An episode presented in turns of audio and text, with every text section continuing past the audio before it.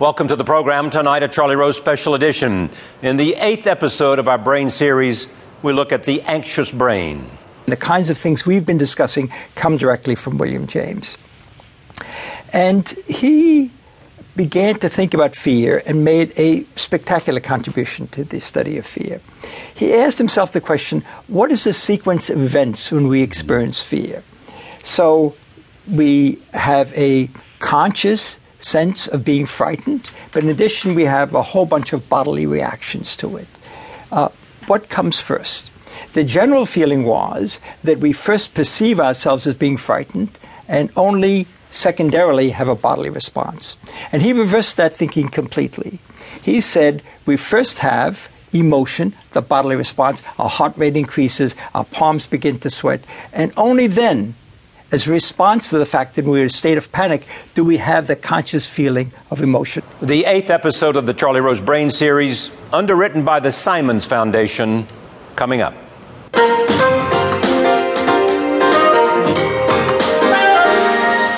From our studios in New York, this is a special edition of Charlie Rose. Tonight, we continue our exploration of the wonders of the human brain. We return this evening to the subject of emotion. Emotions are a critical part of the human experience. They add color to our mental lives. They exert powerful control over our behavior. When faced with a tough decision, we rely on our emotions somewhat to help guide us. Last month, we talked about positive emotions such as reward and pleasure. Tonight, we turn to fear and anxiety. Humans have evolved to feel fear in response to danger and to exhibit aggression when threatened. Today, fear and aggression can be found throughout the animal kingdom.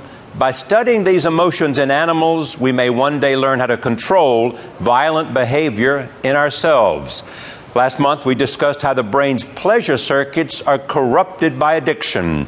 This evening, we will learn how the brain's fear circuits go awry in clinical syndromes of fear, such as chronic anxiety and post traumatic stress disorder. Human anxiety disorders are some of the most common mental illnesses in the country. Nearly one third of all Americans will exhibit symptoms of an anxiety disorder at least once during his or her lifetime. Post traumatic stress disorder is also becoming more prevalent.